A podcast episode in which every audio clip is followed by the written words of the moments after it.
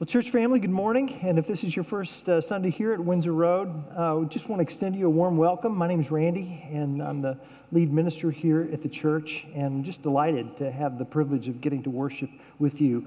And today, we're going to look at uh, a couple of passages of Scripture, both from the Old Testament and the New Testament, uh, that pertain to Exodus and specifically the heart.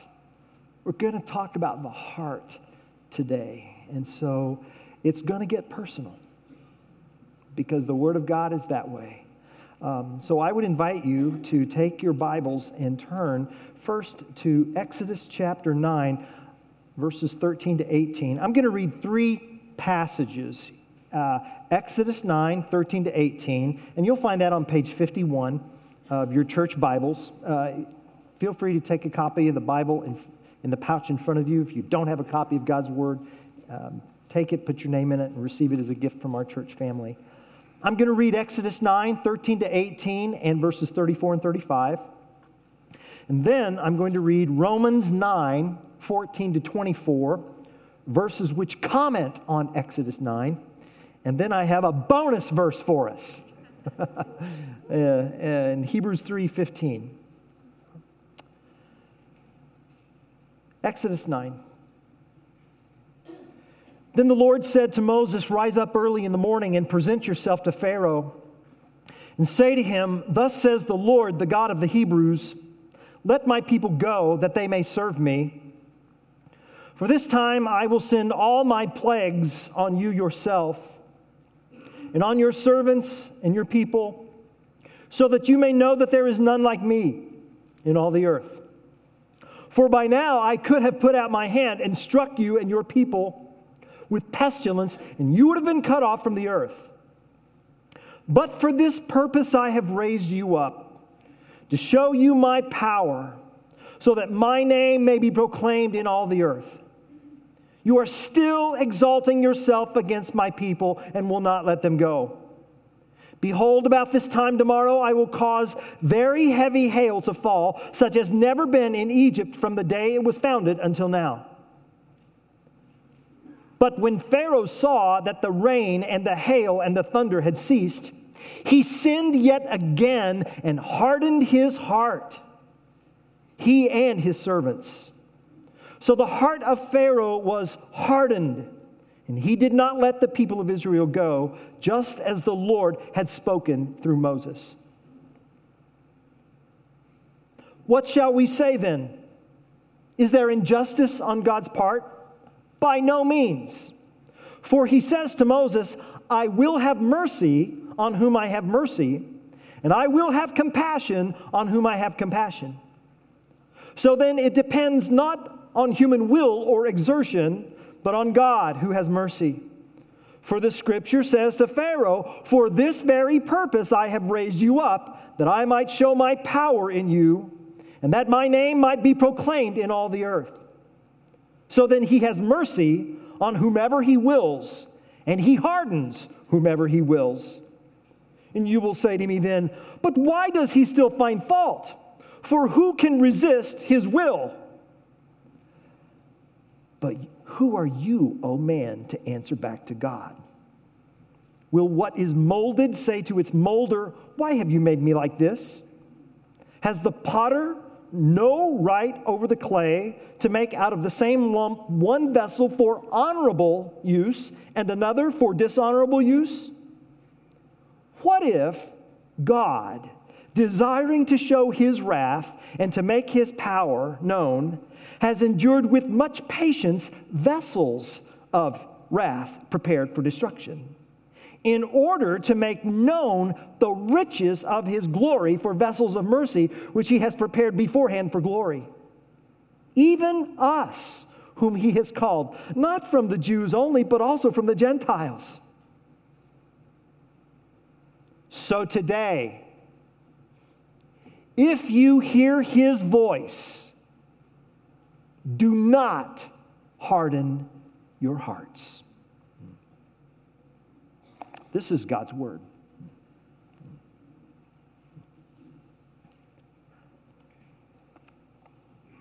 In 1914, not long after the sinking of the Titanic, there was another shipwreck off the coast of Virginia. The merchant ship called the Nantucket rammed into the steamship called the Monroe. And 41 sailors perished in the icy Atlantic. The captain of the Nantucket was prosecuted for the tragedy. But in the course of the trial, the captain of the Monroe the ship that sank had to endure five hours of cross examination. And during the cross examination, it came out that the Monroe's compass was off by two degrees. And the captain testified that though he had been in command of the Monroe for a year, he had never recalibrated his compass. And so, this miscalibrated compass, which had appeared to be sufficient for navigation, proved otherwise.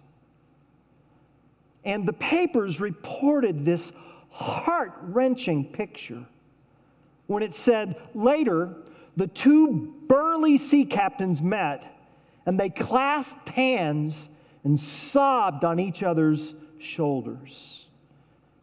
And their weeping was a reminder of the tragic consequences of a miscalibrated compass.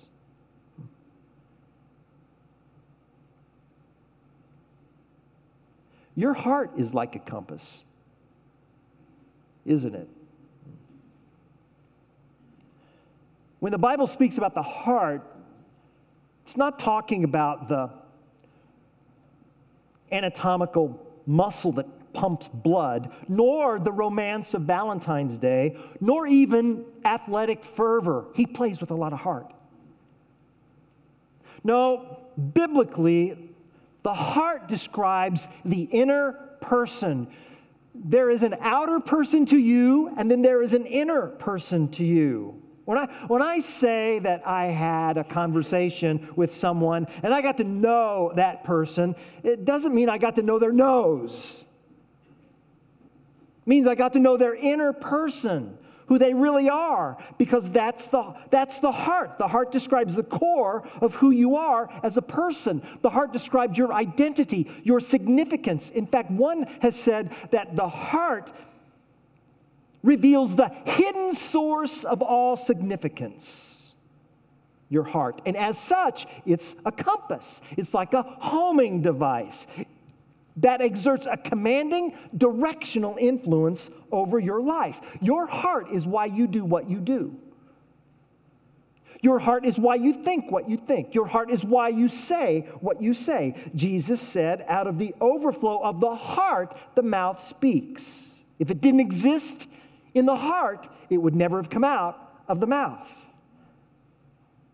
So your heart holds all your words, and your heart holds your, your heart holds your desires, hopes, and your treasures. You could say that your heart is its own kingdom. It's a compass kingdom, a, a cardio compass kingdom inside of you. I'm thinking of old Jack Sparrow from Pirates of the Caribbean. Remember his compass? It was special. Rather than pointing to magnetic north, Sparrow's compass had the ability to point to whatever its owner desired most. Well, that's your heart. Follow your heart is a sacred secular creed in Western culture. It's a gospel that's preached in stories and movies and songs. It's essentially the belief that because your heart is a compass inside of you, it will direct you to your own true north if you just have the courage to follow it. It says that your heart is a true guide and it will lead you to true happiness if you just have the, the true bravery to listen to it. This, this cardio compass creed says that you are lost, but your heart will save you. It's simple, it's beautiful, it's liberating, it's luring. And for lost people, it is a tempting gospel to believe. The only problem is, it's not true. It's not. And here's why. And listen to me, please. The verse I'm about to share with you is a, is a it's a make it or break it verse in terms of how the rest of this message goes. You really, you, are going to hear it and we're going to say it together and, you know, you either believe it or you don't. And, well, it's Jeremiah. Jeremiah 17, 9. Let's say it together on three. One, two, three.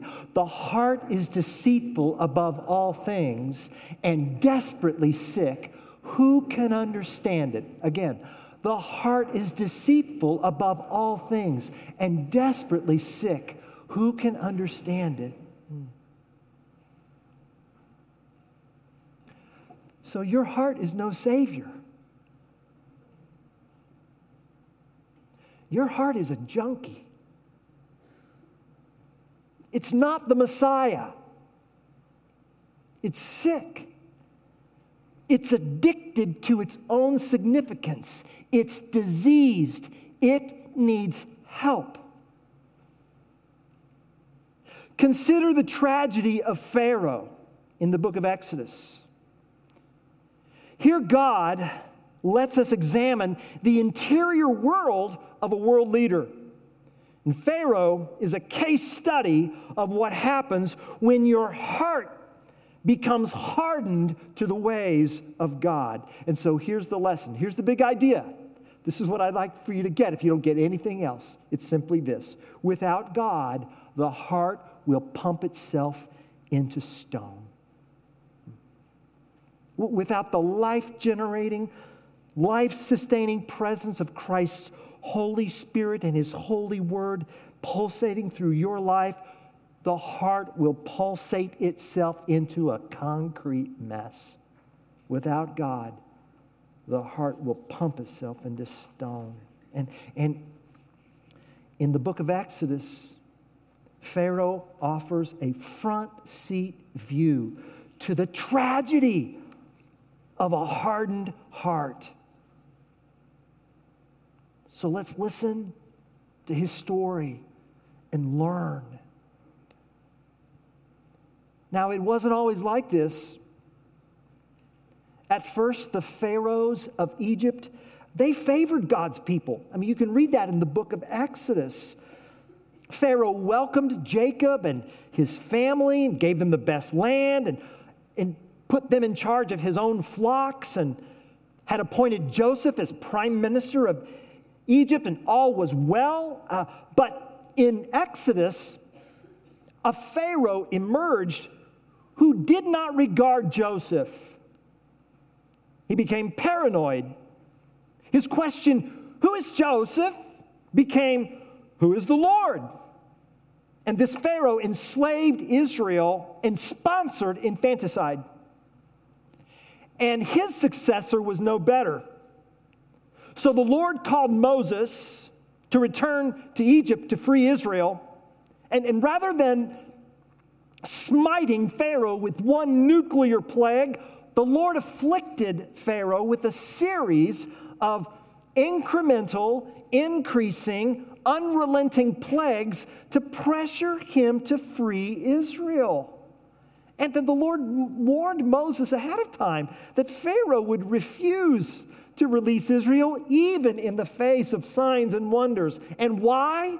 And here it is. In Exodus 7 through 11, we read these phrases Pharaoh hardened his heart. Pharaoh's heart was hardened. The Lord hardened Pharaoh's heart. All three. Now, this English word harden or became hard is actually three Hebrew words. The Old Testament comes to us by way of the Hebrew language, and those three Hebrew words are unyielding. The second word is stubborn. And the third is leaden, thick, heavy,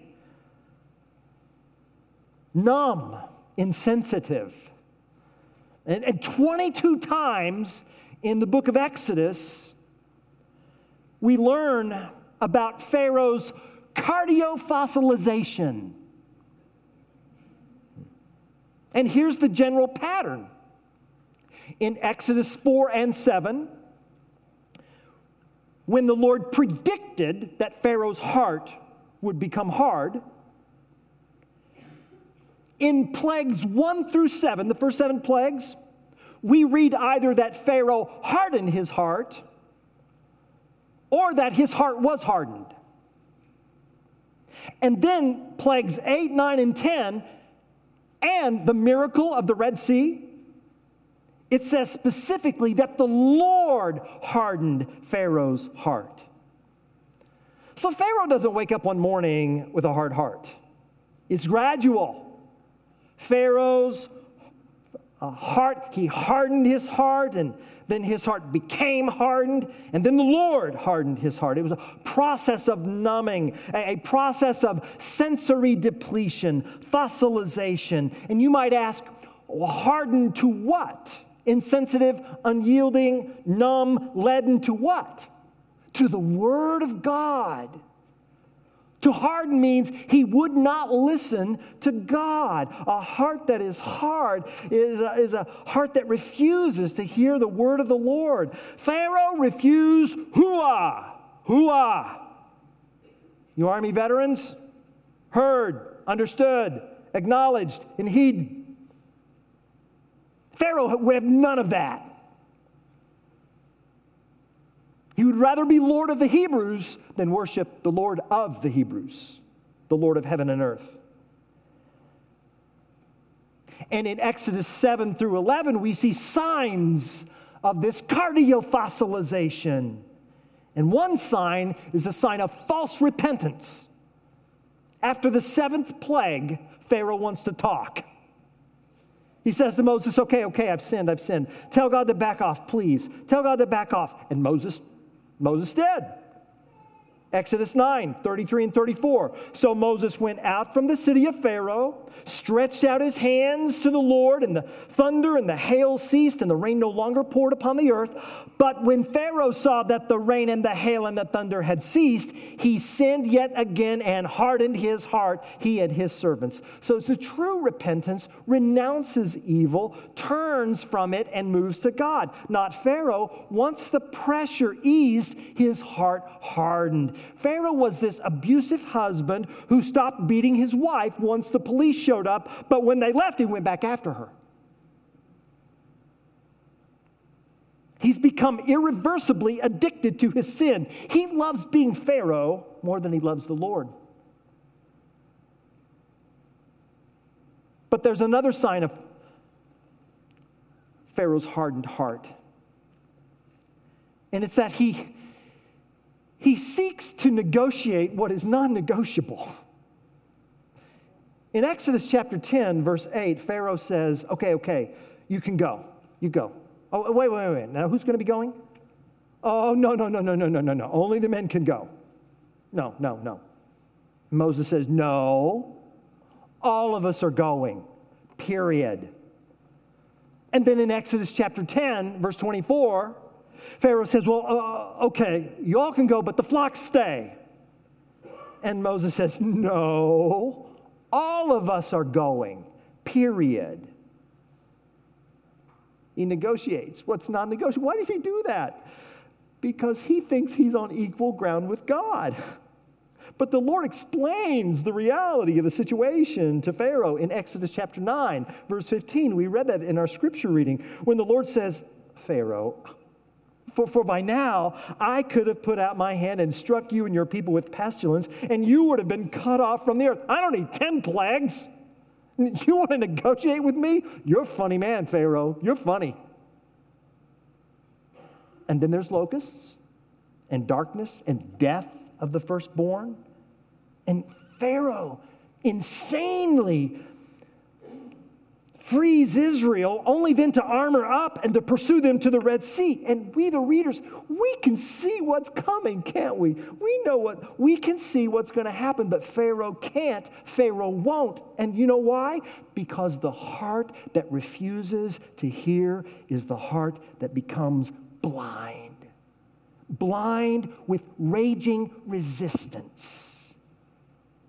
And that's sign number three.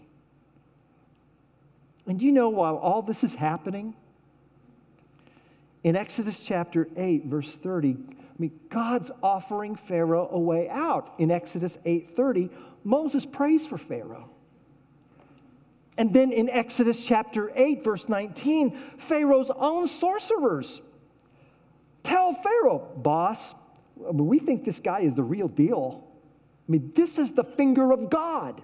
Exodus 8, 19. And then, and then in Exodus 10 7, more of Pharaoh's servants warn, Boss, you're killing us.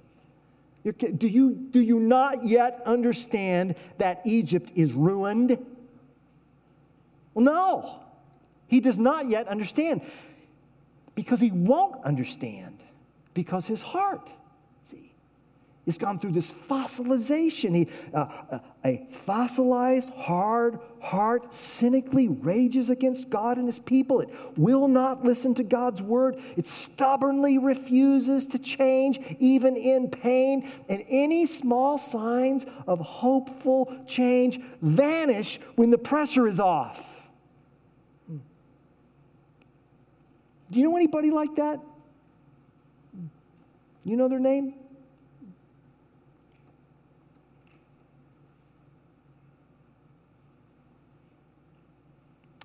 You know what Pharaoh's name was?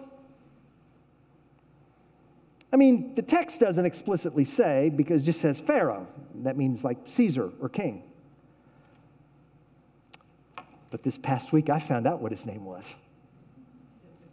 You know what his name was? I know. His name was Jack.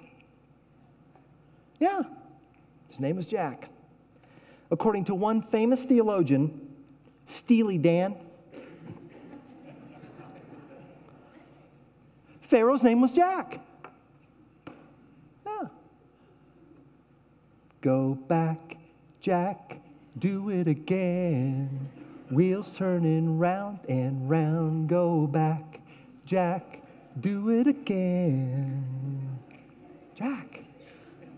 1972. Yeah.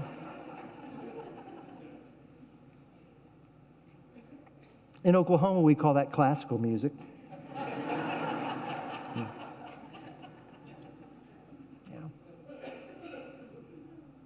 Go back, Jack, do it again. What's the it that Jack does again?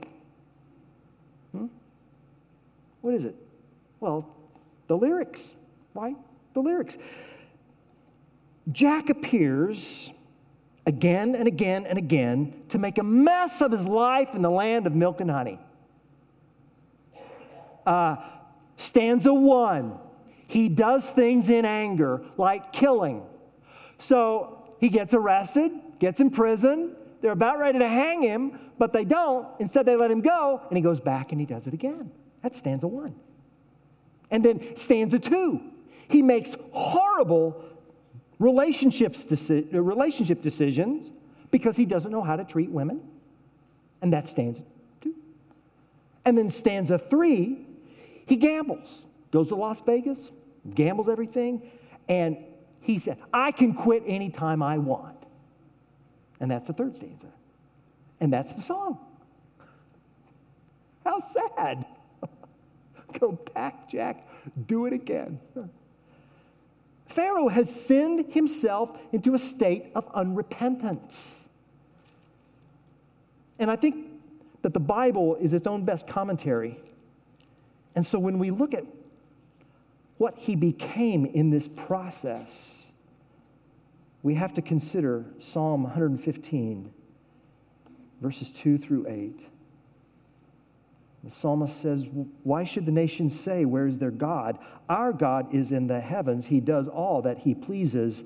Their idols are silver and gold, the work of human hands. They have mouths, but do not speak, eyes, but do not see. They have ears, but do not hear, noses, but do not smell. They have hands, but do not feel, feet, but do not walk.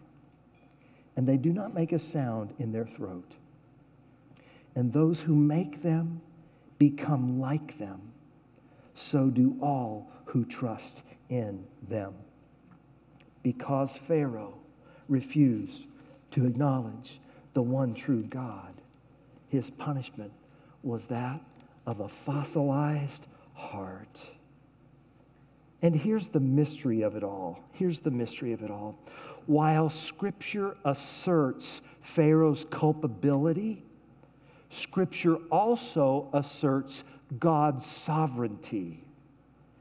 That is, God takes responsibility for Pharaoh's hardening. Now, I mean, how are we to understand that? That God hardened Pharaoh's heart. In Romans chapter 9, which we read earlier, Paul quotes from Exodus 9, which we read earlier. So, Paul's Old Testament was the same Old Testament you and I have. And Paul says that Paul says that Pharaoh had nothing to do with Israel's release, that God sovereignly freed his people. And why? Romans 9, 15, and 16. For the Lord says to Moses, I will have mercy on whom I have mercy, and I will have compassion on whom I have compassion. So then it depends not on human will or exertion, but on God who has mercy. Did you get that? Pharaoh had nothing to do with the liberation of Israel. I mean, God's credited with everything. And, and Paul argues this when he quotes Exodus in his letter to the Romans. For the scripture says to Pharaoh, For this very purpose I have raised you up, that I might show my power in you, and that my name might be proclaimed in all the earth. So then he has mercy on whomever he wills, and he hardens whomever he wills. And of course, Paul is anticipating my question. You will say to me then, well, why does he still find fault? You know, who can resist his will? I mean, if God hardens Pharaoh's heart, how can he hold Pharaoh responsible? And Paul responds, and you have to let the scripture speak. But who are you, O oh man, to answer back to God? Will, will what is molded say to its molder, Why have you made me like this? Has the potter no right over the clay to make out of the same lump one vessel for honorable use and another for dishonorable use? See, see, see, part of our struggle is that we want to evaluate God based on our sense of goodness, as if goodness is something outside God. But that can't be. God does not decree something because it is good. You know that, don't you? God does not decree something because it is good, as if goodness is outside of God. And something isn't good simply because God decrees it. Well, then what is it, Pastor? Here it is. God decrees it because He is good, He is righteous. He is, that is, God Himself is the standard. And, and that is mysterious. It goes beyond my life. Could you really respect a God that you could figure out? And Paul offers a glimpse of God's goodness when he says in Romans 9 22, what if God raised Pharaoh up as a vessel of his wrath so that in, so that in the end, you, Randall Boltinghouse, might be a vessel of his mercy? What if? Not what if, that is what God did. And, and for the record, God's hardening was an act and is an act directed against people who are already in rebellion against God's righteous rule. So, so Exodus is not the story of a Pharaoh who in earlier days was as pure as Fred Rogers of Mr. Rogers' neighborhood, but something tragic happened to him and he mutated into Batman's the Joker. That's not the story. It's not. So don't feel sorry for Pharaoh. And don't make Pharaoh your project. He's irredeemable. If Pharaoh were still alive today, he'd want to drown my nine month old grandson. He's not going to change. So don't try to change him. Learn from him. The Lord is merely letting Pharaoh have his way. And the point of his sorry, tragic life is this without God, I'd be just like him. Without God, my heart would pump itself into stone just like him. Do you see now why, church family, I shared that bonus verse with you from Hebrews? Today, today, if you hear his voice, do not harden your hearts.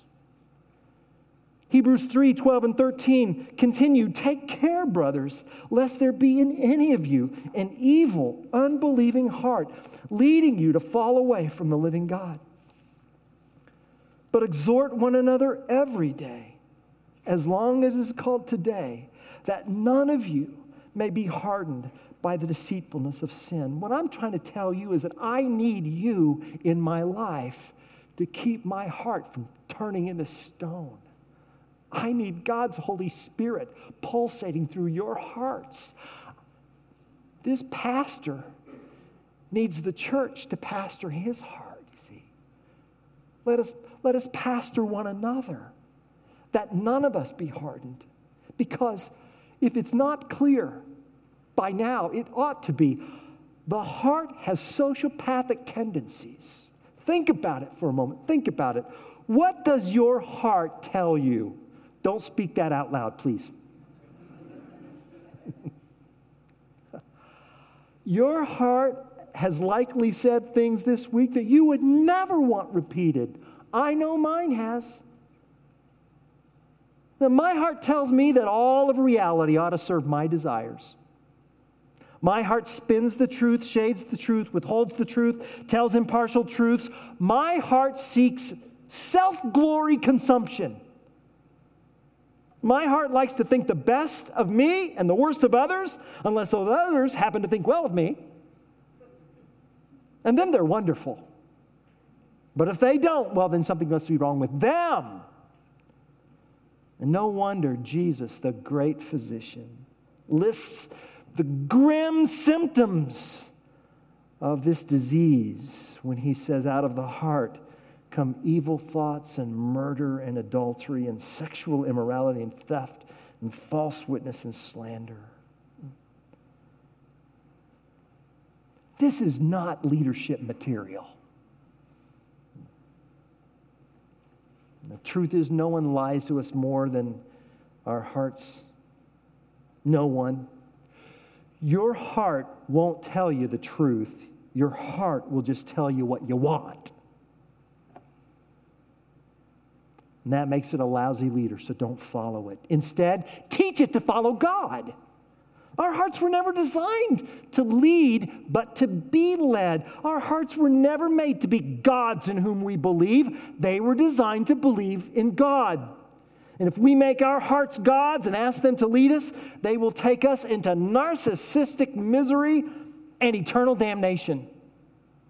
They cannot save us because what's wrong with our hearts is the heart of the problem. Please don't ever believe your heart. Instead, direct your heart to believe God. Don't follow your heart, teach it to follow Jesus. Jesus never said to his disciples, Let not your hearts be troubled. Believe in your hearts. He never said that. He said, Let not your hearts be troubled. Believe in God and believe also in me. Your heart wants to shepherd you today, but do not follow it because it is no shepherd. It is a pompous sheep that will get you killed. Your heart just tells you what you want. not where you should go. And we need a shepherd for that. And we have one, don't we? Jesus is our shepherd. He's the good shepherd.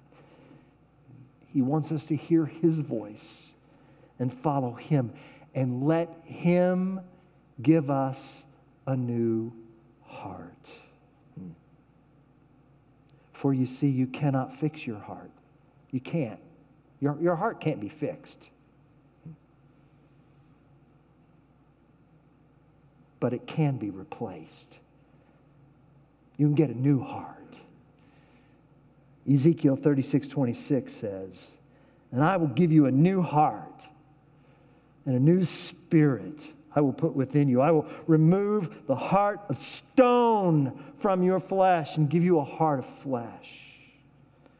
And that new heart will pulse the life of God. That new heart will savor the Word of God. That new heart is a heart with love for brothers and sisters in Christ, and yes, even the enemies of Christ. It's the heart of Christ. And you know what? I see that here in our church family. I do. I saw that last Sunday afternoon in the foyer with our packing party for Operation Christmas Child. It was a foyer full of happy, serving hearts. Today we're going to have a missions luncheon to explore opportunities next summer. We have grief share for hurting hearts, celebrate recovery hearts struggling with hurts, habits, and hangups. We have food pantry feeding hearts that need help, hearts that pulsate life and joy and love and generosity because they pulse the heart of Christ. It's His heart in us that gives us life. So many attempts to change behavior ignore the heart behind the behavior. And we threaten and we manipulate and we raise our voices and we give guilt trips. But that, that kind of change never lasts. You know that. Because the moment the outside pressure eases off, the behavior goes back to what it was. Because the body always follows the heart. And the heart will either rule or live under the rule of King Christ. And so, the most important question we need to ask when examining the heart is what is functionally ruling this person's heart in this situation? For whatever controls the heart will control the response to that situation and to that person. And God changes us not just by teaching us to do different things, but by giving us a new heart in Christ to serve Him and Him alone. I'll say it one more time. Your heart is who you really are. And without Christ, your heart will beat itself into stone. But with Christ, in Christ, under Christ, for Christ, your new heart will pulsate the life of heaven here on earth. So today, if you hear his voice, do not harden your heart.